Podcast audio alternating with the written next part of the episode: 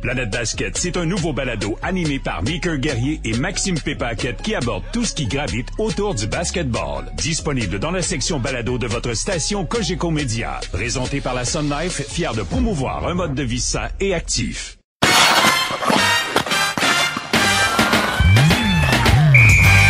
Mesdames et messieurs, bonjour, bienvenue au Balado Sortie de zone, saison 5, épisode 31 de ce vendredi 19 janvier. Comment allez-vous? J'espère que vous allez bien. Les gars de la presse sont avec nous. Guillaume Lefrançois, salut Guillaume. Salut JR. Nous avons live from Boston, Richard Labbé. Salut Richard. Salut JR. Et nous avons pour le 98.5 FM Stéphane White qui est là. Salut Stéphane. Salut les gars. Bon, là les gars, je veux savoir quel genre de balado nous aurons aujourd'hui. Est-ce que nous sommes des optimistes ou nous sommes des pessimistes? Ou là, vous- Richard Labbé va me dire nous sommes réalistes. Euh, je veux savoir dans cette semaine là, il reste un match évidemment, il y aura les Browns de Boston ce week-end et euh, ça tombe bien Richard est là, on pourra en parler un petit peu plus longuement tantôt.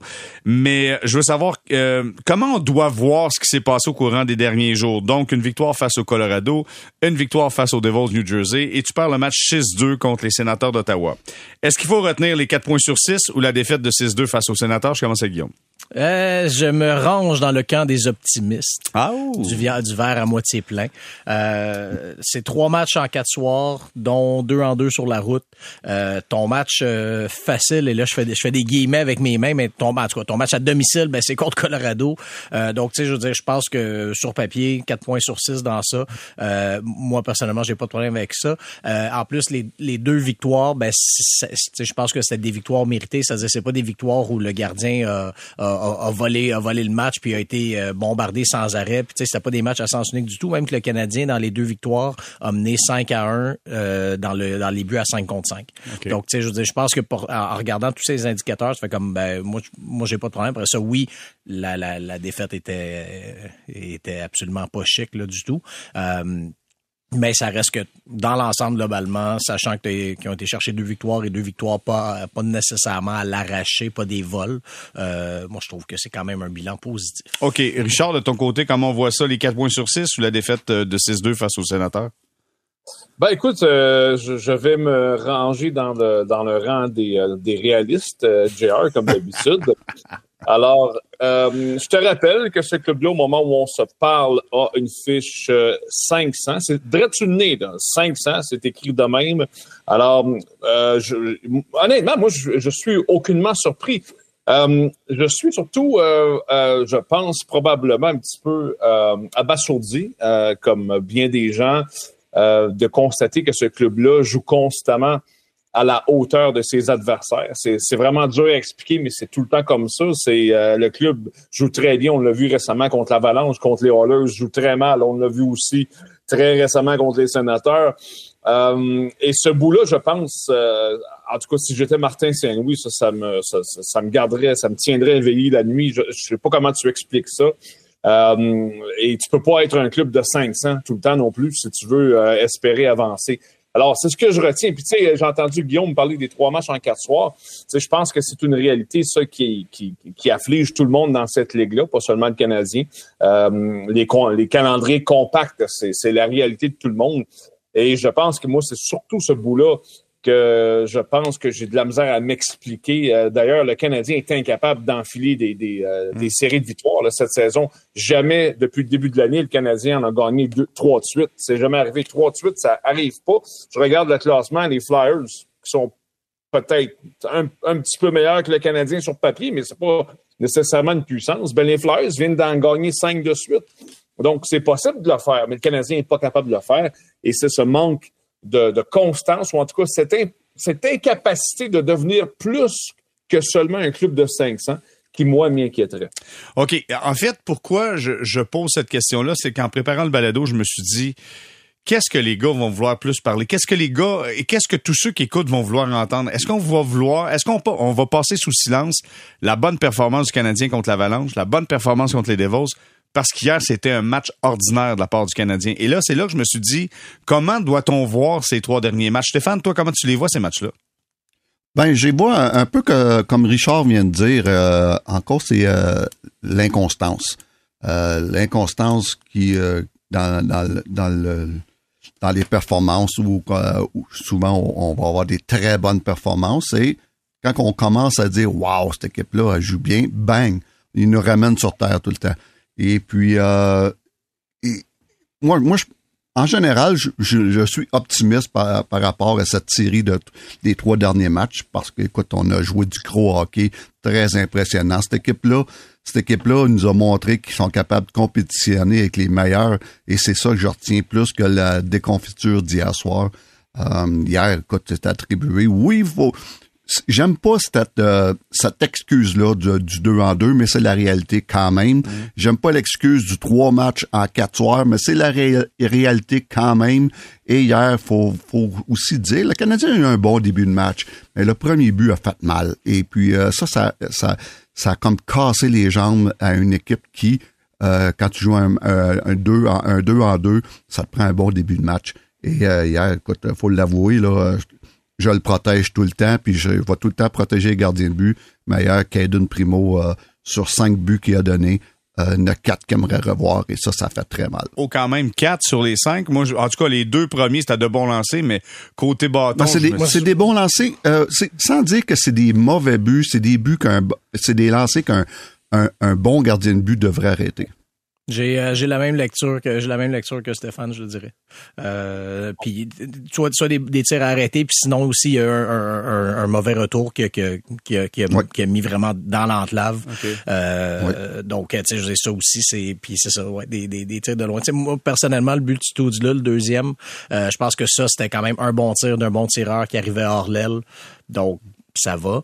Mais, euh, mais pour le reste, là, j'ai euh, effectivement, c'est, tu sais, tu parlais du 3, du 2 en 2 puis du 3 en 4. Ben, tu sais, quand, quand tu arrives dans des situations pas faciles comme ça, et clairement, le Canadien avait pas nécessairement ses, ses meilleures jambes là, pour ce match-là, mm-hmm. ben, sans dire que tu as besoin que ton gardien sauve les meubles toute la soirée. Faut il faut qu'il aide au moins. Puis je, je, pense pas que le Canadien avait l'énergie et les jambes pour se, se, se, remettre de, de, de, de mauvais buts comme ça qui, qui tue un petit peu le momentum. Par contre, par contre, quand tu joues deux matchs en deux soirs, euh, les, les, équipes qui ont de l'expérience ou les bonnes équipes sont, ont, sont intelligents dans leur façon de jouer le deuxième match. Dans le deuxième match, premièrement, comme tu as dit, Guillaume, ça prend une bonne performance de ton gardien de but. Ça, c'est, c'est, c'est la, la, chose numéro un. Mais la chose numéro deux, c'est sois intelligent. Tu as joué la veille. Donc, essaye pas de forcer le jeu.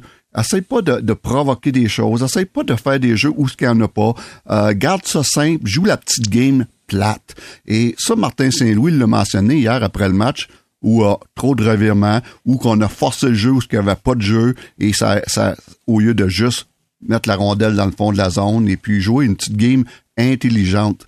Et les meilleures équipes, les équipes expérimentées sont capables de faire ça dans le deuxième match d'un 2 en 2. OK, Richard, tu voulais ajouter quelque chose? Oui, Ouais, ben, j'allais dire ben, deux choses. Premièrement, on parle de Kaden Primo qui, à mon avis, de ce ménage à trois, c'est clairement lui le perdant. Hier, c'est seulement son dixième match depuis le début de l'année. Il joue pas souvent. Et là, tu, tu l'envoies, OK, dans un cas, dans un, sur une glace où, bon, le Canadien a techniquement des chances de gagner, les sénateurs, c'est pas une puissance, mais euh, tu l'envoies après une absence quand même. Euh, c'est souvent lui qui, qui, joue le moins.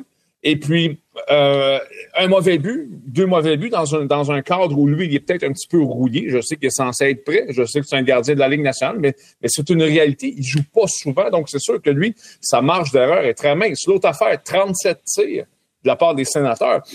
Euh, je, me, je, me, je, me, reviens un petit peu à ce que Stéphane vient de dire. Là. Si tu comprends un petit peu la situation, tu as joué la veille, peux-tu être plate, ferme le jeu, appelle Jacques ouais. Lemaire, dis-lui comment on fait pour jouer comme les Devils de 1994, là, puis garde, accorde 12, 12 mais accorde-en pas 37. C'est sûr que tu places pas ton équipe en situation de gagner, et c'est sûr que ton pauvre gardien de but, qui en est seulement à son dixième départ, ben lui, tu ne le mets pas dans une situation de succès non plus. OK. Là, les gars, j'avais un sujet de prévu dans notre deuxième portion, mais je vais le faire immédiatement parce que moi, je trouve que le Canadien, c'est un club qui est fragile. Et là, je vous explique. Si le Canadien se fait marquer le premier but, oups, on devient fragile. Si tu te fais frapper, oups, on devient fragile. Si ton gardien accorde un mauvais but, oups, on devient fragile. Est-ce que c'est une lecture que vous faites également ou je suis le seul à penser ça, Stéphane? Euh, j'aime ça, oui. Euh, mais écoute, euh, la, la, troisième des raisons, quand l'adversaire, euh, quand ton gardien de but donne euh, un ou deux mauvais buts, ça, il y a beaucoup d'équipes qui ont de la misère à s'en remettre. Mais le Canadien, ou là où ce que une des, des, de ces trois affirmations me fait est le plus réaliste pour moi ou le plus, le plus il y a plus d'impact, c'est quand on se fait frapper. Les, les équipes, quand on, on dit, bon, on va y frapper, on va mettre beaucoup de pression sur le défenseur, c'est là que ça devient un, un petit peu, un petit peu le free fall dans notre zone. Et euh, c'est, euh, moi, là, je suis, je, je suis l'entraîneur d'une équipe qui joue contre le Canadien. Je lui dis, c'est la pression, la pression, la pression sur les défenseurs. Et après ça, le wow, ils sont dans le trouble. Parce que sincèrement, tu regardes l'Avalanche du Colorado, ça patine, c'est euh, c'est euh, on est en, possession de rondelles, c'est extrêmement rapide. Les Devils du New Jersey, c'est la même chose. Le Canadien, j'ai l'impression que c'est ça sa game. Tu comprends? Oui. C'est du hockey, je veux pas dire du hockey dans la rue, mais c'est c'est du hockey ouvert. Très rapide, ouvert, ça va bien quand tu joues serré, les sénateurs d'Ottawa, c'est au pic et appel avec du talent. Ça frappe, c'est, ça met de la pression ses défenseurs. Oh mon Dieu, là, que ça devient compliqué. Là, là tout est complexe. On rate, on rate nos sorties de zone. Euh, on patine plus. À un moment donné, Brendan Gallagher bougeait plus, recevait rondelle, essayait juste de faire des flips. On n'était même pas capable de sortir du territoire. C'est peut-être ça la clé contre le Canadien. Il faut que tu frappes. Là. Oui, puis d'ailleurs, le match contre les, dans le match contre les Devils, si je parlais du joueur 5 contre 5 tantôt, dans ce match-là, le Canadien a eu l'avantage 3-0 à 5 contre 5. Les Devils ont marqué en avantage numérique les deux buts, mais à 5 contre 5, il se passait rien. Et l'attaquant, je trouvais qu'il ressortait le plus pour les Devils, c'était Curtis Lazar, qui frappait justement et qui a cogné, qui a cogné dur. Et, euh, et c'est ça, je trouve que ça, ça rejoint le point que, que vous dites, là, d'aller mettre, d'aller mettre de la pression, d'aller frapper en fond de territoire les défenseurs. Ben c'est, c'est, là que ça crée des choses parce qu'il a vraiment été, je trouve, celui qui ressortait chez les Devils là, à force égale. Fait que ça, ça veut dire, Richard, là, si on recule, on était, mettons, là, une dizaine d'années avant, là, on dirait, ouais, mais le Canadien, c'est pas un club bâti pour les séries.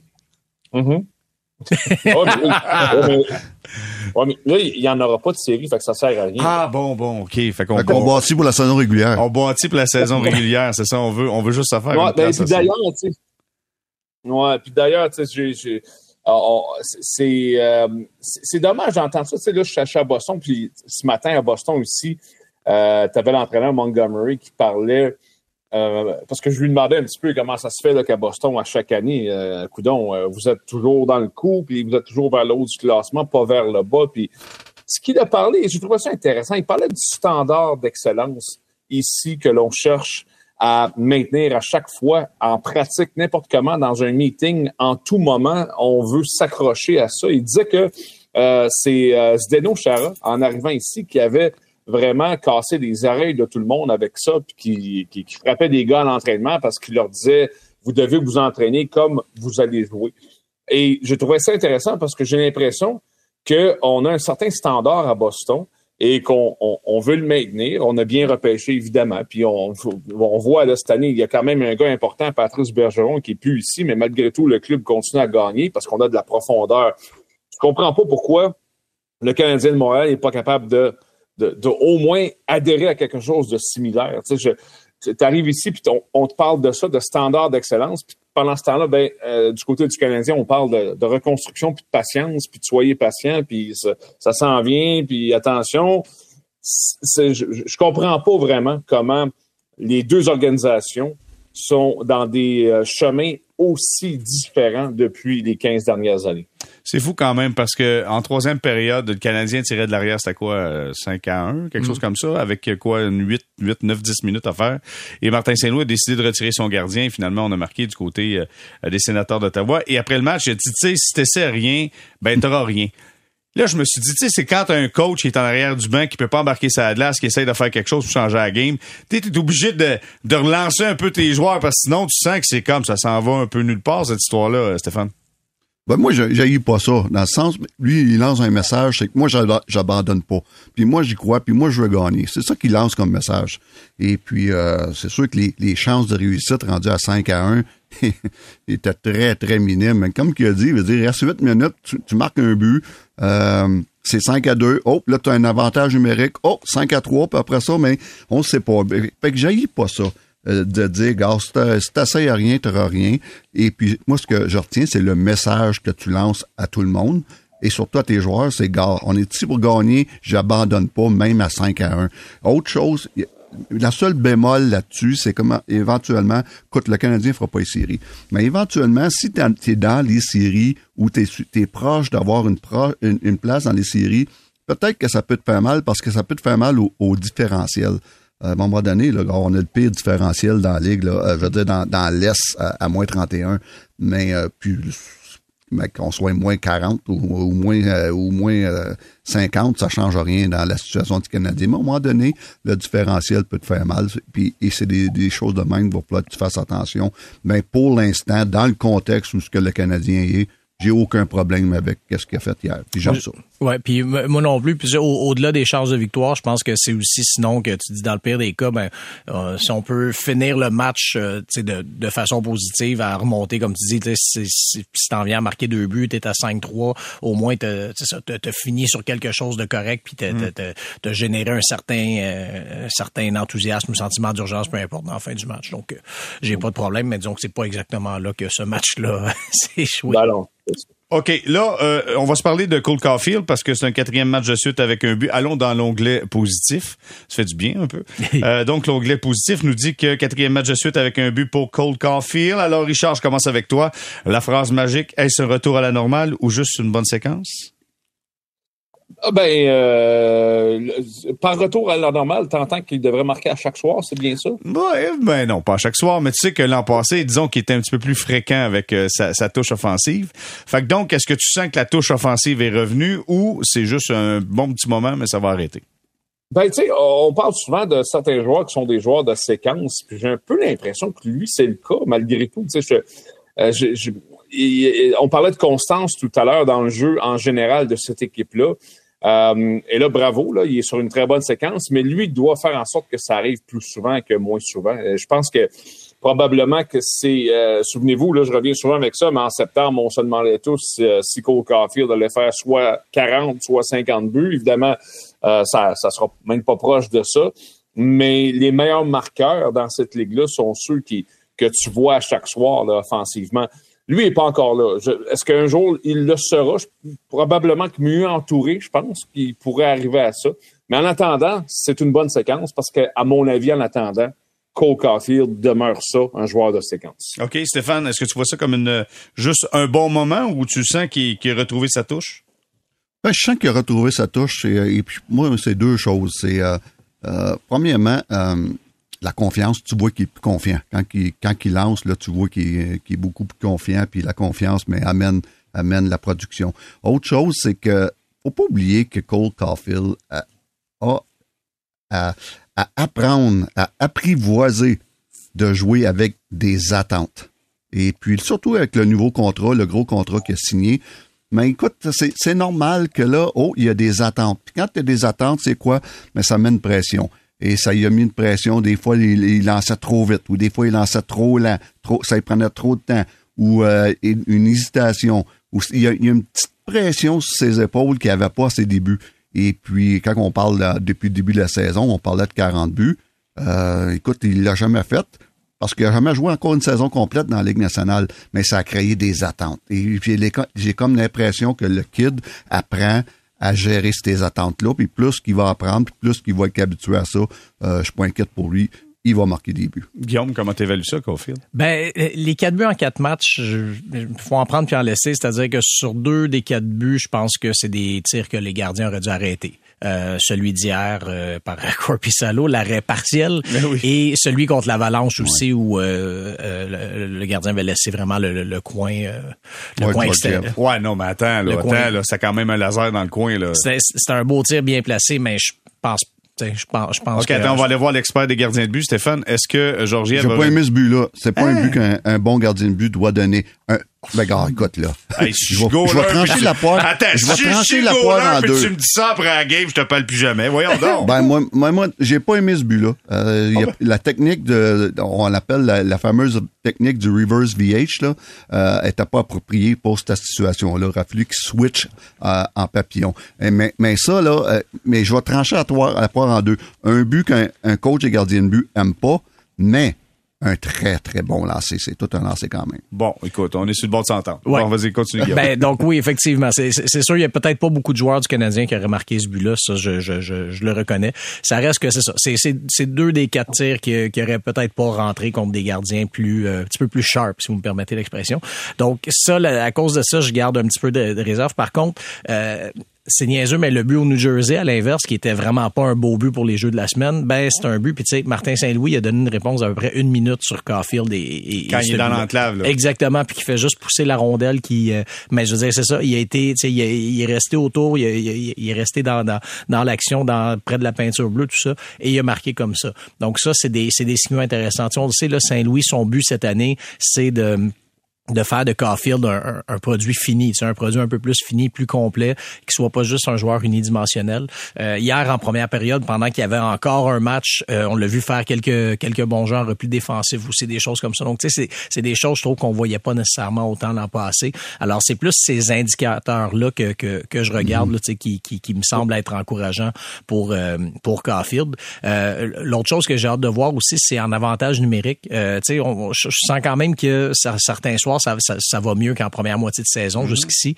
Euh, une des choses qu'on remarque, c'est que le Canadien a développé une, nouvelle option avec Slavkovski euh, du côté droit euh, à l'embouchure du filet, dans le fond. Et ça, j'ai hâte de voir dans, dans, quelle mesure que ça va ouvrir les choses pour Caulfield de l'autre côté. Donc ça aussi, ça va être ça va être intéressant à suivre. Puis ça pourrait peut-être lui permettre d'avoir du succès sur une base plus soutenue en deuxième moitié. OK. Mais oubliez pas, j'allais dire juste, Jérémy, un instant, juste une petite affaire que je veux rajouter. L'an passé, à pareil, ben pas à pareille date, mais en tout cas après 46 matchs, c'est à peu près la même chose que maintenant. Il était à 26 buts. Là, il est à 15 après 45. Donc, froidement analysé, euh, c'est peut-être pas, je pense, en termes de progression, je pense que la direction du Canadien aimerait le voir pas mal plus en avant que ça. D'ailleurs, Kent Hughes en a glissé un mot là, lors de son bilan de demi-saison lundi, à savoir que clairement, euh, les, euh, les rondelles dans le filet pour Cole Caulfield devraient survenir plus souvent que ça. OK, on fait un survol avec Joshua, Roy maintenant, lui qui a marqué son premier but dans la Ligue nationale de hockey cette semaine. Euh, c'est quoi votre analyse? Euh, Stéphane, qu'est-ce que tu fais comme... Quel regard portes-tu sur Joshua Roy? Ben, après quatre matchs, j'aime premièrement l'utilisation. Euh, on, l'utilise régulièrement, mais pas trop. il joue en moyenne 12 minutes par match dans les quatre derniers matchs, ce qui est, ce qui est parfait pour un, jeune qui arrive comme ça, pour l'introduction à la Ligue nationale. Euh, mais qu'est-ce qu'on voit de lui? Puis aussi, j'aime au niveau de l'utilisation, le fait qu'on l'utilise, ils n'ont pas beaucoup de temps de glace, mais sur la deuxième unité d'avantage numérique, ça, c'est le fun pour Et c'est là qu'il devrait être un talent de même. On voit du talent, on voit un bon passeur, un gars, on voit un gars qui a du flair pour aller au filet quand c'est le temps. Encore hier, deux, deux lancés au but, mais deux bonnes chances de marquer. Et puis, euh, c'est un flair qui s'enseigne pas. Euh, d'aller au filet puis euh, d'être là au bon moment et puis d'être là sur des euh, des lancers euh, des, des, retours de lancer des des rondelles libres de trouver l'espace proche du filet. Ça là ça s'enseigne pas puis ça tu vois qu'il l'a. Tu vois que le gars est intelligent avec la rondelle est un bon passeur un gars qui peut marquer. Ça c'est tous les, les côtés positifs. Les côtés négatifs je pense qu'il il manque encore un petit peu de, de, rapidité pour la Ligue nationale. Il devrait améliorer son patin. Et aussi, euh, physiquement, euh, c'est difficile pour lui. Euh, à 20 ans seulement, son corps est pas mature encore. Et je pense que tout ce qu'on voit, c'est du positif, mais il reste encore du millage à aller chercher dans la Ligue américaine, selon moi. Il y a Charles Monahan qui a dit, tu sais, quand ce gars-là va prendre la confiance, ça va être un bon joueur dans la Ligue nationale de hockey. Richard, est-ce que tu est-ce que tu, euh, tu vas dans le même sens que Monahan en disant, écoute, si à un moment donné, il améliore, il sera capable peut-être d'offensivement amener quelque chose pour le Canadien? Oui, absolument. Il faut pas oublier que Joshua Roy, présentement, est ici en raison des circonstances. Là, dans, dans, un monde euh, idéal, euh, il n'est pas ici. Là, il y a des blessés, évidemment, puis il a fallu faire des rappels. Puis lui, on a, euh, on a décidé de le rappeler. C'est parfait. C'est, il est en audition présentement, Joshua Roy. Il n'est pas, il est pas en train de, de, de, jouer sa carrière ou quoi que ce soit, mais il est en audition. Et lui, ce qu'il doit faire, c'est de tenter de, de, de, montrer quelque chose en vue de la prochaine saison, là, euh, probablement. Mm-hmm. Euh, en attendant, tout ce que Stéphane a dit, c'est pas mal ça. Hier soir, tu sais, je le regardais aller deux. Il y a quand même deux tirs hier soir lors du match contre les contre les sénateurs c'est quand même quelqu'un, je trouve, que l'on voit engagé malgré un temps de jeu euh, euh, limité. Le jeu du soir, c'était 12-27 à Ottawa. Donc, il y a quand même des, choses sur lesquelles lui peut bâtir. Moi, c'est ce que je retiens. il va, va certainement repartir à l'avant éventuellement. Sauf que là, il va pouvoir prendre ça. Il va pouvoir s'asseoir avec ça et dire, OK, voici ce que j'ai fait et maintenant voici sur quoi je dois travailler. Pour moi, ça, c'est bien important. Lui, doit voir ça. Encore une fois, c'est une audition. Tu vas t'en aller, tu vas revenir éventuellement. Mais en attendant, c'est vraiment travailler sur des aspects de son jeu parce que, euh, comme c'est là, il n'est pas encore tout à fait prêt pour euh, tenir un rôle régulier avec cette équipe-là. Ce qui est le fun au moins chez les Canadiens comparativement aux années passées, c'est qu'on l'amène dans un rôle offensif. Souvenez-vous, mhm. là, un moment donné, là, quand tu pognais un jeune de la Ligue américaine qui arrivait, un bon marqueur, il était sa quatrième ligne. Là, on le met avec des joueurs offensifs parce qu'on veut tenter de voir à quoi il va ressembler offensivement, Guillaume? Ben, des joueurs offensifs, oui, mais en même temps, il y a, deux mois, on n'aurait peut-être pas qualifié Yoel Armia de joueur offensif. Mais Joshua Roy bénéficie du nouveau Yoel Armia, la version améliorée. La version 4.0. Ben oui, exact, exact, qui est vraiment, qui est, qui est, méconnaissable depuis quelques, depuis quelques semaines, il faut, faut le reconnaître. Donc, tu sais, je pense pour vrai qu'il y, a ça qui l'aide. Tu sais, c'est Armia, Monahan, ces deux gars quand même avec des, des bons physiques. Euh, donc, tu sais, ça, ça fait, ça fait un mélange quand même même intéressant. Puis, tu sais, je pense que Monahan aussi connaît euh, une de ses bonnes périodes là, de, la, de la saison. Donc, c'est sûr qu'en ce sens-là aussi, on l'a mis dans, dans, dans, un environnement à, succès. Euh, ce que je trouve intéressant pour Roy aussi, c'est qu'il a connu ses deux meilleurs matchs à l'étranger. Euh, tu sais, des fois, pour les jeunes aussi, tu sais, c'est plus facile de les protéger des, des à, domicile, de, leur donner des confrontations plus favorables. T'as pas ce luxe-là sur la route. Et malgré tout, tu sais, s'en est bien, s'en est bien tiré. Mm-hmm. C'est sûr que pas les deux matchs sur la route, ça, ça a été de ces quatre matchs, ben, ça a été les deux adversaires les plus faibles sur papier, là, ça, ça faut le reconnaître. Mais ça reste que de voir qu'il a été capable de, de, prendre sa place dans des matchs à l'étranger, euh, c'est des signes encourageants pour, euh, pour Roy. Avant peu importe, vas-y Stéphane, vas-y. Peu importe le, le, le, match, le nombre de matchs qui va rester à Montréal, ça va être une belle expérience pour lui, dans le sens que puis Richard en a parlé, de, voir, OK, c'est quoi, c'est quoi la ligne nationale, c'est quoi qui me manque, c'est quoi que j'ai à travailler? Mais surtout, tout, le, voyage sur la route, euh, il était très impressionné et ça l'est impressionnant. La première fois que tu voyages avec une équipe de la Ligue nationale, les avions de première classe, euh, la, nourriture incroyable que dans, dans les avions, les, les hôtels de luxe, euh, la façon que les déjeuners à l'hôtel, les, le, repas sont allés prendre un bon repas la veille dans un, grand restaurant. Et tout ça, c'est des petites choses qui c'était impressionnant. Puis ça, il vit ça pour la première fois. Donc, tout ça mis ensemble, c'est une belle expérience pour lui. Ouais, puis tu sais les, les, les, gars les gars clairement s'occupent bien de lui. Euh, Roy me racontait que tu sais que David Savard il a dit regarde tu paieras tu paieras rien cette semaine on, on s'occupe de toi tout ça puis euh, donc tu sais je disais ça ça c'est quand même aussi des belles façons tu sais puis il l'a dit après le match à New Jersey là, je sens que je, sens un peu plus que je fais partie de l'équipe je me sens pas comme un remplaçant. Puis ça c'est c'est c'est, c'est des petits détails. Il paye rien il paye rien pour attendre parce que euh, mec, à mener ça va coûter cher, parties des recrues. c'est ça. Mais écoute, je me posais une question, puis euh, Stéphane, puis on, va s'arrêter là-dessus. Après, on va, on va parler des Bruins avec avec Richard qui est déjà du côté de Boston. Je me dis, un gars comme euh, euh Sean Monahan, ok, Sean Monahan, on le sait, on, a entendu parler là, tu sais, l'histoire de la transaction, arrivé à date limite. Le gars veut se magasiner un nouveau contrat. Et là, on t'amène avec toi sur ton trio un rookie, un gars de la Ligue américaine qui a pas d'expérience dans la Ligue dans la Ligue nationale de hockey. Comment tu penses, Stéphane, que Monahan il prend ça de jouer avec euh, Joshua Roy? Personnellement, je pense pas qu'il y ait un problème avec ça parce que c'est un bon vétéran. Euh, ça aurait été un vétéran de un selfish, peut-être qu'il dirait Hey là, là, moi, là, je suis pas un baby sérieux, ça, là, puis je suis pas ça. Mais un bon vétéran comme Monahan, je pense qu'il prend ça du bon côté et puis comprend son rôle auprès d'un jeune de même. OK, comme les sénateurs d'Ottawa cherchent des bons vétérans, c'est ça, c'est ça que tu me parles. Exact. OK, fait donc le Canadien euh, aurait besoin des bons vétérans de même, dans le fond? Disons qu'un Sean Monahan prend ça du bon côté, puis un, un, un Hoffman euh, ah, ça du mauvais côté. Merci Stéphane, ça faisait longtemps qu'on t'avait pas entendu sur Mike Hoffman. OK, on s'arrête là-dessus. Pour retour, on va parler du Boston. Planète Basket, c'est un nouveau balado animé par Mickey Guerrier et Maxime Pépaquette qui aborde tout ce qui gravite autour du basketball. Disponible dans la section balado de votre station Cogeco Média. Présenté par la Sun Life, fier de promouvoir un mode de vie sain et actif.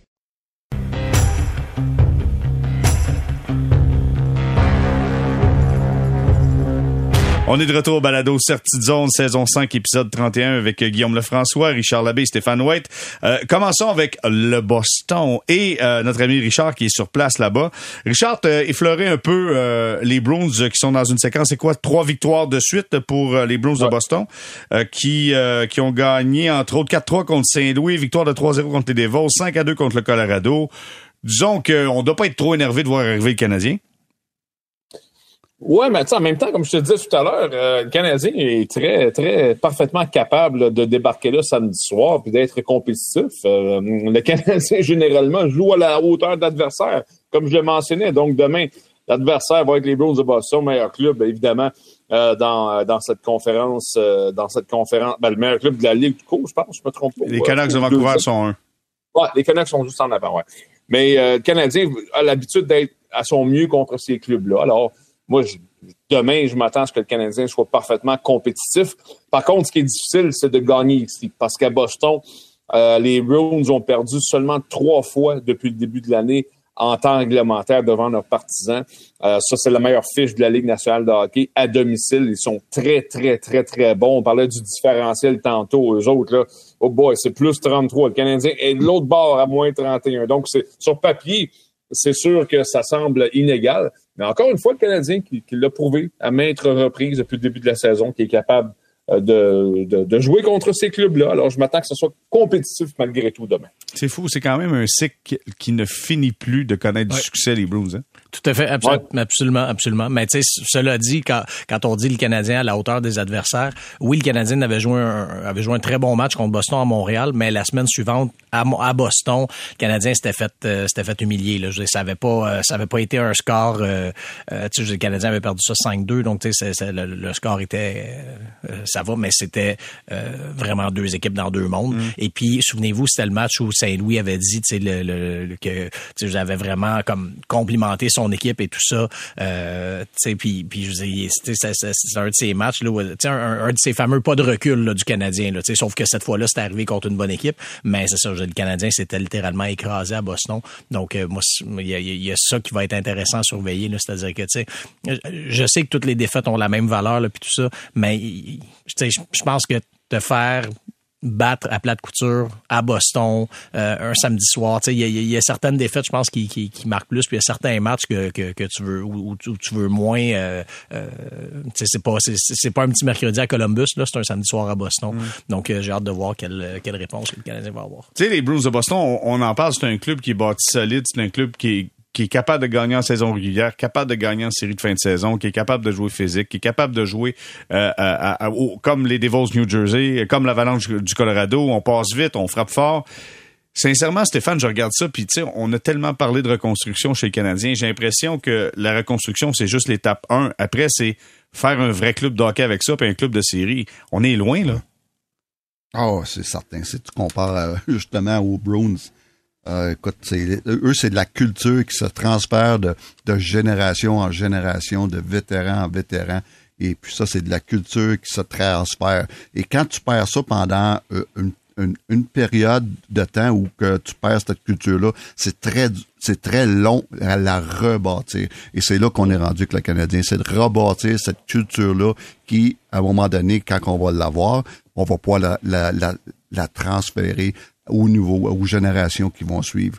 Et c'est le plus gros problème du Canadien en ce moment, si on compare avec les Browns. Et puis, écoute, euh, je regarde l'alignement des Browns. En passant, les Browns, il y a un gars qui fait très, très bien dans cet alignement-là. Un certain Sean Monahan, on vient oh. d'en parler. Et puis, euh, c'est le genre de, de, de centre qui ont besoin. Après Zaka, puis euh, l'autre, c'est Coyle. Après mhm. ça, c'est très difficile. Il, lui manque beaucoup de profondeur au centre. Et puis les Bruins vont être à la recherche d'un Sean Monahan. Et si on a un Sean Monahan, cette équipe-là, là, wow! Euh, je mettrais un, un, vieux 2 en papier sur eux autres. OK, ben, si, si, met, si, si mettent Pasternak dans la transaction du oui, Mais tu sais, pour les Bruins, ce qu'il faut pas oublier, c'est l'importance du recrutement aussi, du recrutement de qualité. Et ça, ils continuent à le faire année après année. Tu sais, pendant certaines années, on parlait, bon, euh, Brad Marchand qui, qui, a, qui a été repêché quand même, euh, tu sais, qui a été repêché plus tard, tu sais, même Lucic, Patrice Bergeron, c'était pas des, des, des, choix de premier tour. On a longtemps parlé de ça, mais ça continue à s'ajouter. Et puis là, ben, tu sais, c'est pas juste des super vedettes, c'est des gars aussi dans des bons rôles intermédiaires ou de soutien. Trent Frederick, qui est un choix de fin de première, fin de premier tour, lui, on, risque de le voir beaucoup contre le Canadien. C'est un joueur qui frappe, justement, on parlait du Canadien qui aime pas se faire frapper. Lui, il frappe, il a de l'énergie, mais il est en route sur une saison de 20, presque 25 buts cette année. Donc, tu sais, je veux dire, oui, oui, ça, ça, ça, a pris du temps, tout ça, on a pris notre temps, mais c'est correct. Puis là, ben bon, on, on, voit que ça, ça arrive, euh, ça arrive tranquillement à maturité. Euh, tu as eu Mathieu Poitras en début de saison aussi, même qui, lui, contre toute attente, à 19 ans, se fait une place dans l'équipe, tout ça. On va voir, je suis pas convaincu que ça va être un, joueur qui va être encore un contributeur là, une fois en série, mais tu sais, s'il t'a aidé à faire un bout de chemin. Donc, tu sais, c'est des espèces de, trouvailles comme ça. Tu sais, Poitras, c'est un fin de deuxième tour, puis on, a réussi à le trouver, puis à, avoir de l'aide déjà de ce gars-là euh, dès un an après son repêchage. Ce qui est surprenant et probablement étonnant, euh, on a parlé de Patrice Bergeron. N'importe quel club qui perd un joueur de cette trempe-là, c'est à peu près impossible de pas t'en ressentir. Généralement, il y a quand même une petite baisse. ça, paraît, c'est un trou énorme que tu dois combler. Et, là, malgré tout ça, c'est incroyable. Bergeron est parti. Et euh, les Browns sont encore là où ils sont présentement, où mm-hmm. ils sont depuis très longtemps, sont en haut. Et moi, ça, ça, me, ça, ça, me fascine. Tu sais, Kent Hughes, je reviens encore à lui. Euh, son bilan de mi-saison lundi, il a parlé de cet aspect-là, il a parlé de la profondeur. Et l'instant où Kirby Duck est tombé, on a su que, ou en tout cas, on, on, on pouvait croire que la saison du Canadien de Montréal allait prendre une autre tournure. L'instant où, où, ce gars-là est parti. Et c'est même pas un gars qui est comparable avec, évidemment, Patrice Bergeron en termes de stature. Alors, comment tu peux et perdre des gars comme ça, puis aller dans des tangentes différentes, ben c'est ça. C'est une question de, de, profondeur. Les Bruins ont très, très bien développé, repêché euh, n'importe quoi. Euh, c'est un, c'est un département des dépisteurs qui est euh, absolument phénoménal et ça donne ce qu'on voit. Du côté du Canadien, ben, clairement, on a, on s'est trompé souvent. Euh, un peu partout, à la table de repêchage, à la table des décisions, qui on embauche, qui on garde, on s'est trompé beaucoup. Et puis, on peut voir un petit peu euh, les résultats. Je pense que euh, la, tangente des deux clubs s'explique beaucoup par ça. Je veux savoir une chose, Richard. Je sais pas si à l'entraînement, si à l'entraînement de ce matin, mais je voyais Jim Montgomery avec une, une grosse chaîne en or dans le cou avec le visage de Pasternak. Je sais pas, est-ce que tu as vu les images? T'es-tu au courant de cette affaire-là? Ben, la chaîne en or, c'est parce qu'on donne ça, euh, généralement, on remet ça aux joueurs du match là, euh, après chaque rencontre. Ouais. C'était le coach qui avait ça sur la glace. Fait que donc, euh, tu tu vois l'impact de ce gars-là. Jim Montgomery arrive là-dedans. C'est un club qui, c'est un club qui, qui, est là pour gagner. Une attitude complètement décontracte. Ça fait peut-être la mm. différence, Stéphane, hein, quand tu vois un gars, un coach qui est calme comme ça. Oui, j'adore, j'adore que la job de Jim Montgomery à, Boston depuis deux ans, c'est incroyable. Il a l'air d'un gars, il a l'air, les joueurs ont l'air à l'aimer. Les joueurs ont tout le temps des très bons commentaires pour lui. Et quand il parle, c'est tout le temps posé, intelligent. J'adore, j'adore ses entrevues. Euh, écoute, je pense que c'est tout c'est toute une embauche par euh, les, les Bruins qui ont donné une deuxième chance euh, après la, la, la, la, la, la, la mésaventure à Dallas. La mésaventure qu'il y a eu à Dallas. Euh, écoute, euh, il a, réglé ses problèmes personnels. Il est revenu fort comme adjoint. Les Bruins, euh, quelle acquisition qu'ils ont faite quand ils ont donné une deuxième chance. Richard, est-ce que tu voulais ajouter quelque chose là-dessus? Ben, j'allais dire, c'est que lui, ce matin, quand on lui a parlé, puis il nous répond en français en passant de, de, de manière très, très cordiale, il nous disait, il nous parlait beaucoup de cette culture-là. Puis, évidemment, quand ça a commencé un petit peu ce, ce cycle-là, avec les Bruins de Boston, avec la Coupe Stanley de 2011. Évidemment que lui n'était pas là. Euh, puis il y a plusieurs de ces joueurs-là qui ne sont plus là. Mais c'est comme si cette ambiance-là était restée. C'est un petit peu ça qui nous expliquait ce, nous expliquait ce matin ici. C'est qu'ils ont su garder cette culture-là au fil des années, malgré euh, les coachs qui ont changé ou les joueurs qui sont partis qui sont, euh, et d'autres qui sont arrivés. Donc, ce bout-là, est euh, très, très impressionnant. Puis, euh, JR, avant que tu me le demandes, il y a eu depuis euh, quoi, 24 heures, 48 heures, des, des, des rumeurs. Ça, c'est, je déteste ça, mais on est à l'heure des réseaux sociaux, tout s'enflamme.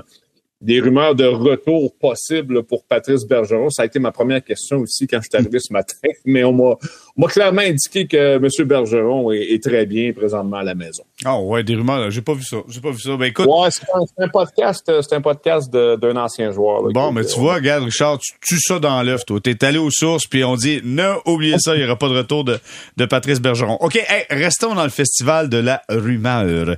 Euh, là, on a, écoute, là, ça, là, ça, c'est, ça, c'est assez spécial. Trevor Zegras avec les Ducks Anaheim. Dans le plusieurs, ben écoute, on pouvait lire à gauche, à droite, rumeur de transaction avec Montréal. Et là, le nom de Caden Goulet est avancé là-dedans. Les gars, je vais laisser Stéphane, dans un premier temps, donner son opinion. S'il y a une, rumeur de transaction qui amène Trevor Zegris avec le Canadien et ça implique Caden Goulet, qu'est-ce que tu dis? Est-ce que c'est un oui ou c'est un non, Stéphane?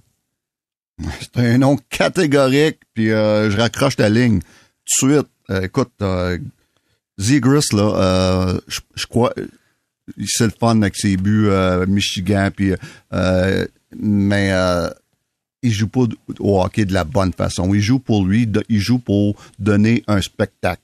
Mais tu gagnes pas avec ça. Oui, beaucoup de talent, mais c'est un, un kid qui, euh, qui s'aime beaucoup, qui aime donner un show et qui est même arrogant. Euh, c'est un gars là, que si tu, tu, fais un concours, un des gars, des joueurs les plus détestés dans la ligue, là, euh, tu vas sûrement avoir Marchand dans, dans le groupe, mais euh, va être là.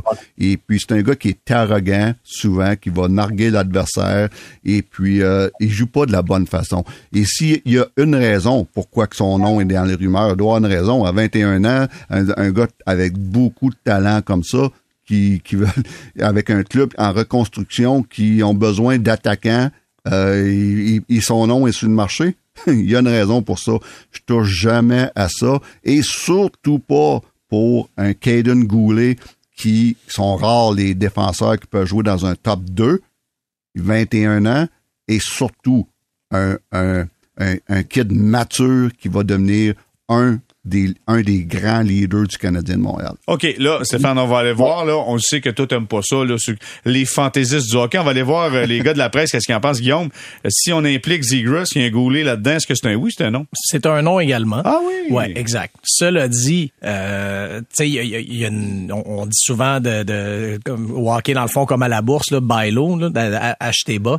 effectivement, avec 7 points en 20 matchs cette année, ben c'est peut-être un moment pour buy low dans le cas de Zegras. Sauf que si ton prix, c'est Kaden Goulet, ben là, t'achètes pas bas, là. C'est pas, c'est, pas, bas, c'est pas bas comme prix de toute façon. Donc, c'est pour ça que, tu sais, vraiment, donc, non, à, ce coup-là, je le fais pas du tout. Si les docs s'en viennent désespérer, tout ça, euh, donc, euh, à ce moment-là, oui, j'ai pas de problème parce que ça reste que Zegras a un certain talent, euh, et, le Canadien, on, l'a souvent dit, mais manque de, ce talent offensif-là.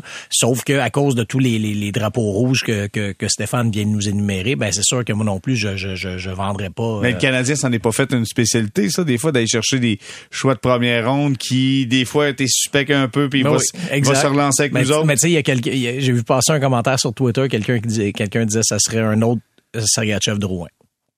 Ça sera une autre, une autre transaction dans ce genre. Effectivement, ça pourrait ressembler à ça. Oui, donc c'est ça. Je pense que c'est beaucoup plus difficile de trouver justement un bon défenseur, un potentiel euh, de, de potentiellement de premier duo. C'est pas mal plus difficile à trouver euh, que de trouver un attaquant comme euh, comme Zegris, malgré son grand talent. Et puis je pense qu'un défenseur de la trempe de Goulet, une fois à maturité, va avoir un beaucoup plus gros impact sur son équipe que ce que que ce que Zegris va avoir. Ça, surtout dans le cas de Goulet, si on ajoute si on ajoute tout le côté hors de l'âge aussi où il semble être, euh, du moins de l'extérieur. Là, ça semble pas être nécessairement un, cas difficile à mhm. gérer dans un vestiaire. Richard, de ton côté, comment tu vois ça? C'est un oui ou c'est un non?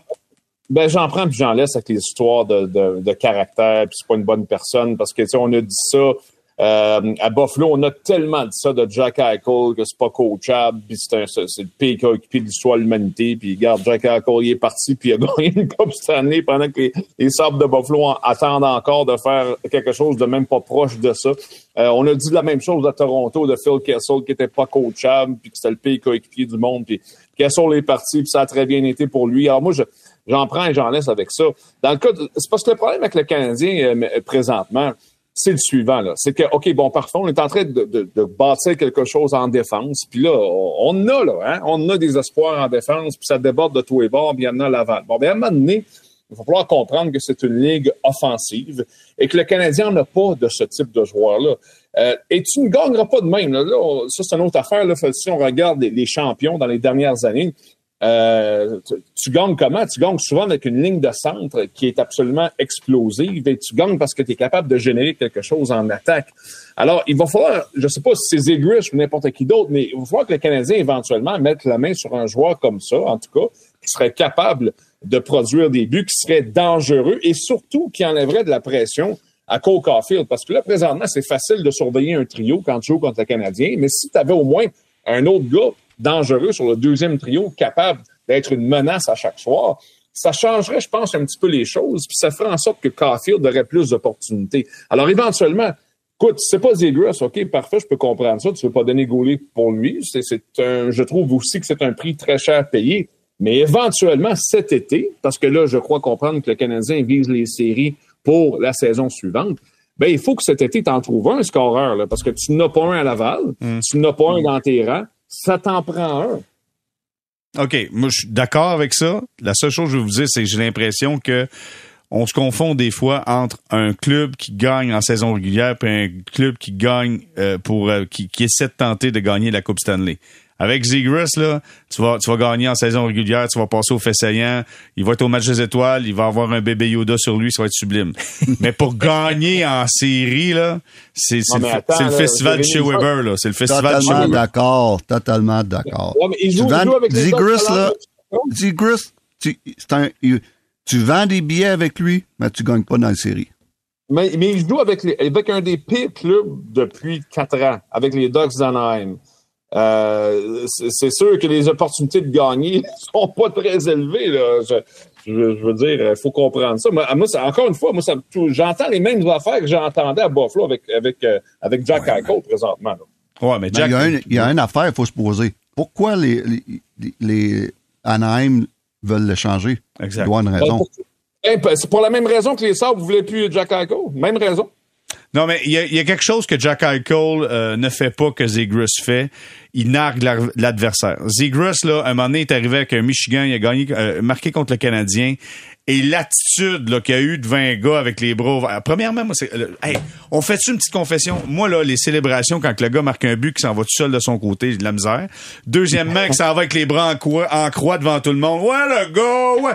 Écoute, dans les années 90, c'était un double échec, ça. C'est ah, sûr, que, c'est sûr que quand ton DG, c'est Pat Verbeek, en plus, sachant le type de joueur que Pat Verbeek ah, était, ça, ça, peut expliquer la question qui était soulevée plus tôt, pourquoi les Ducks veulent s'en débarrasser? Je, je, je sais pas, je suis pas dans le secret des dieux, mais c'est sûr, quand on sait ce que Pat Verbeek était comme joueur et qu'on voit ce que, ce que Zegras est, il y a un choc de génération, je peux comprendre, mais c'est sûr qu'il y a, peut-être quelque chose. Il est arrogant, honnêtement. Puis Stéphane, hein, euh, tu t'en souviens quand il a fait le Michigan, puis il regardait tout le oh, monde en disant, what a go, what a go, ah, il Est souvent, il est souvent impliqué dans des escarmouches parce qu'il nargue l'adversaire. Il passe devant les le banc de l'adversaire, un petit mot, un petit sourire, un petit...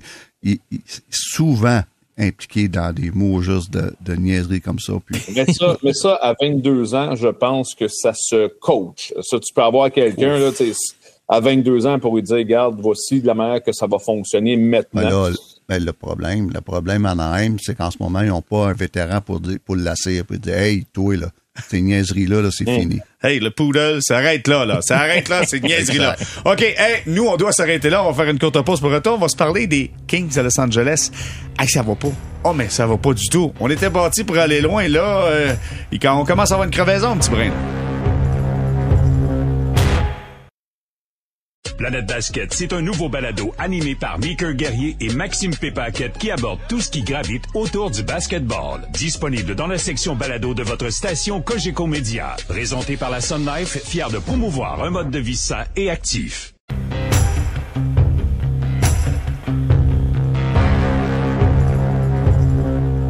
On est de retour au balado Sortie de zone saison 5, épisode 31 avec Guillaume Lefrançois, Richard Labbé, Stéphane Waite. Les gars, je vais vous parler des Kings de Los Angeles et je vais vous faire référence à des mots qui ont été amenés dans notre balado. OK. Richard, au mois de novembre, a dit, parlant des Kings de Los Angeles. La reddition des comptes. Le Canadien est une équipe à des années-lumière des Kings. Guillaume, lors de la visite des Kings au Centre Bell en décembre, a dit, euh, euh, euh, venant d'une équipe, parlant des Kings, une équipe qui aspire au grand grands honneurs. Les Kings de Los Angeles, 10 défaites à la 11 derniers matchs et là sont à la porte, à la porte d'être exclus des séries de fin de saison. Le coach Rob Blake, pas le coach, mais le directeur général Rob Blake a dû donner un vote de confiance à son coach Todd McClellan. Qu'est-ce qui s'est passé avec les Kings de Los Angeles? Guillaume, je commence avec toi. Ben, premièrement, il y a quand même des circonstances atténuantes, c'est-à-dire que bon, les défaites, les défaites. Ben c'est ça. Ben quatre, quatre des dix défaites ont été euh, dans, dans, le fond deux en prolongation, deux en tir de barrage. Donc là, en, bon, en partant, t'as as, des matchs quand même serrés. Euh, T'avais un voyage de six matchs quand même sur la route euh, qui était six matchs en dix jours là, sur euh, à l'étranger. Donc il y avait des circonstances pas évidentes. Et tu sais, quand tu regardes les, les, pointages, là, je vous cacherai pas, j'ai pas regardé les, les, les, 11 matchs des Kings en question, mais c'est quand tu regardes les, les, les pointages se sont pas fait non plus déclassés à tout bout de champ, là, à part, euh, à part une défaite de, de 5-1 à Dallas. C'est pour le reste, tu vois que c'est quand même des pointages serrés. Donc, tu sais, basé sur tout ça, basé sur ce que l'équipe a montré dans les deux premiers mois, je pense que t'as quand même t'as, quand même des arguments comme dirigeant pour garder espoir et dire regarde c'est, chaque équipe euh, euh, ben pas chaque équipe mais les, les, les on, on, le voit souvent des équipes qui font un bon bois en série vont quand même euh, rencontrer un, des, difficultés en cours de route, vont avoir un moment pendant la saison. Donc, je pense que basé sur tout ça, euh, il y a pas nécessairement de quoi paniquer là, pour, euh, pour le moment. Mm. Il, y a, il, doit y avoir du monde qui panique, ça, c'est sûr et certain. Oui, oui, exact. Tu sais, mais il faut juste, faut juste dire que le Canadien est première équipe dans la nationale pour avoir perdu des matchs avec la différence de un seul but. Euh, Est-ce qu'on dit que c'est des matchs serrés ou des matchs qui avaient l'avance que l'autre club est revenu? Ça, ça reste à voir. Mais clairement, Richard, comment tu vois la situation des, des Kings de Los Angeles? Ben, écoute, c'est. Euh, si j'étais la direction de cette équipe-là, euh, je prendrais une petite respiration. Euh, je, je, je, garde, on s'assoit. C'est pas, un, un, drame. C'est pas quelque chose que tu, tu peux pas appuyer sur le, le bouton de panique. Euh, Souvenez-vous, quand le Canadien a joué contre cette équipe-là, souvent, là, on parlait du fameux système 1-2-2 que personne n'était capable de. Non, c'est le 1-3-1-3-1. Ça a l'air que ah, ouais, c'est un 3. Non, ben, en tout cas, il y a quelqu'un qui, qui, qui, a réussi à l'élucider, apparemment. Euh, mais ils sont encore dedans. Sont au moment où on se parle, euh, sont encore euh, dans, dans, le, dans le portrait des séries. Alors, c'est pas c'est pas perdu. Euh, je pense qu'il y a encore beaucoup de talent dans cette équipe-là. Je vois un différentiel de plus 25 qui est quand même très bon. Alors, on va, je pense que c'est, on va appeler ça une mauvaise passe. je pense que l'équipe va se replacer après ça. Stéphane, c'est juste une mauvaise passe selon toi? Euh, j'espère pour eux, mais il y a une affaire que je sais. C'est que Cam Talbot a besoin d'aide. Oh! Et puis, oh. Euh, et, le gars, là, à 36 ans, là, a déjà joué dans 30 matchs sur 42. Il est sur un, un, pace de, de, proche de 60 matchs, ce qui est beaucoup, beaucoup, beaucoup trop pour Cam Talbot. Cam Talbot a fait tout un, travail depuis le début de la saison. Il s'est maintenu par, parmi les trois meilleurs gardiens de but au niveau des statistiques euh, depuis le début de la saison. Et depuis trois semaines, ses statistiques ont dégringolé. Il vient de donner 20 buts dans les cinq derniers matchs. 20 buts dans les cinq derniers matchs. Cam Talbot a besoin d'aide. Son numéro 2 est blessé. Il finit pour l'année. Phoenix Copley finit pour l'année et on a David Rettich, un, gardien de but qui a de la misère à s'établir comme numéro 2 dans la Ligue nationale.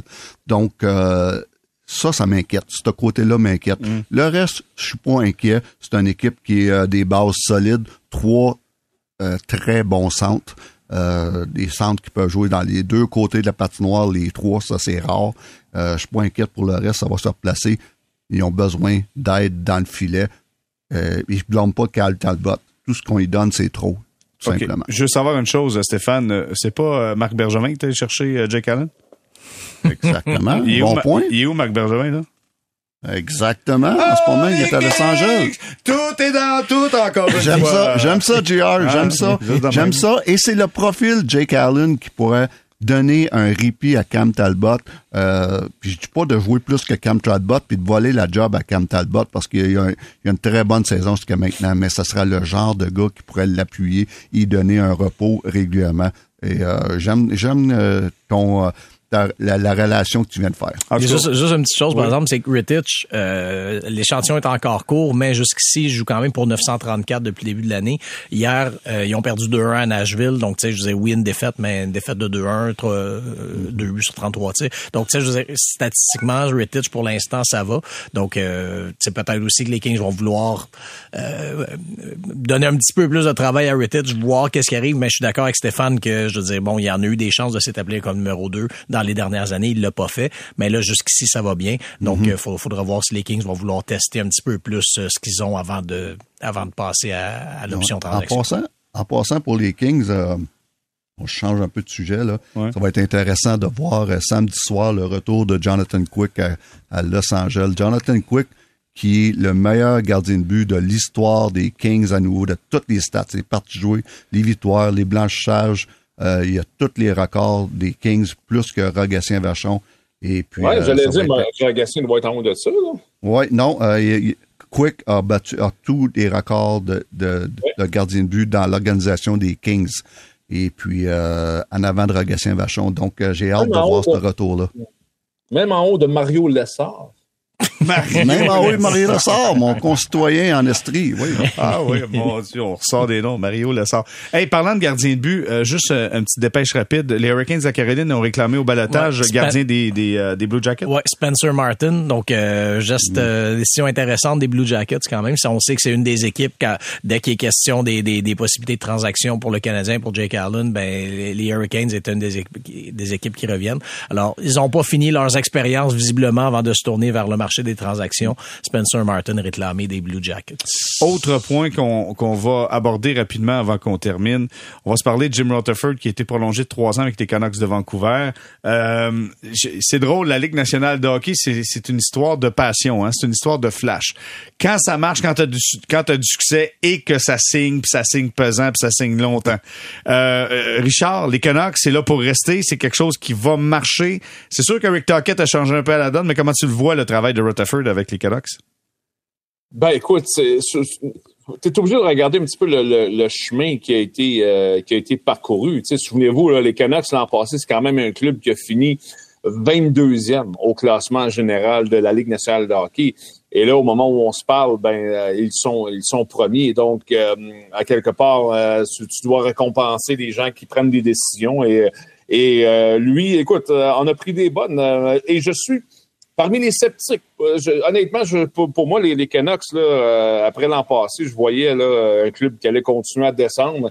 Et pour moi, c'est une très grande surprise de voir cette équipe-là où elle se trouve présentement. Alors, c'est le moment des récompenses. C'est euh, tant mieux pour M. Rutherford. On sent les candies, on mange des. En passant, oui, en passant, Rutherford, c'est le Jeff Gorton hein, des, des, des, Canucks parce que c'est le, le, GM et Patrick Alvin. Et puis, euh, ben, c'est le fun de voir ça. Puis, il fait une bonne job, le gars, il a une bonne réputation. Il a fait un bon job en, Caroline, il a fait un, bon job à Pittsburgh, une très bonne réputation, mais surtout, euh, euh, il y a une réputation où que le, monde aime travailler pour lui. Ce qui, est, intéressant, c'est qu'il a trouvé Rick Tockett, qui était clairement l'entraîneur-chef dont, dont, dont, son groupe avait, avait besoin, qui était le profil dont, le groupe avait besoin, si on se fie, euh, si on se fie aux résultats.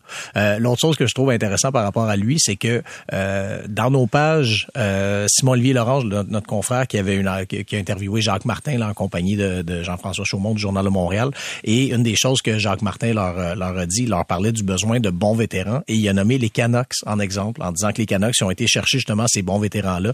Puis là, ben, il a nommé Ian Cole, Sam Lafferty, Teddy Bluger, donc des, des, des anciens de l'organisation des Pingouins, justement, que Rutherford et Alvin ont rapatrié là-bas. Donc, j'ai quand même trouvé ça intéressant que ce soit cet exemple-là que Jacques Martin euh, a, a cité. Un homme d'expérience, Rutherford, quand même. 74 ans, comme quoi l'expérience encore une valeur dans la Ligue nationale de hockey. Et que tout n'est pas juste bébé Yoda sur la bédaine en point de presse. Je l'ai dit. Hey, ceci étant dit, on complète le balado sortie de zone. Merci énormément, messieurs. Ça fut un plaisir encore une fois. Guillaume Lefrançois, merci d'avoir été avec nous. Merci, JR. Richard Labbé, merci beaucoup d'avoir été là, live from Boston. Merci, Jérémy. À la prochaine. Stéphane White, toujours un plaisir. Merci, Stéphane. Merci, les gars. Bon week-end. Merci. Bon week-end à tous. C'était Sortie Zone, épisode 31. Nous, on se parle lundi prochain, le 22 janvier.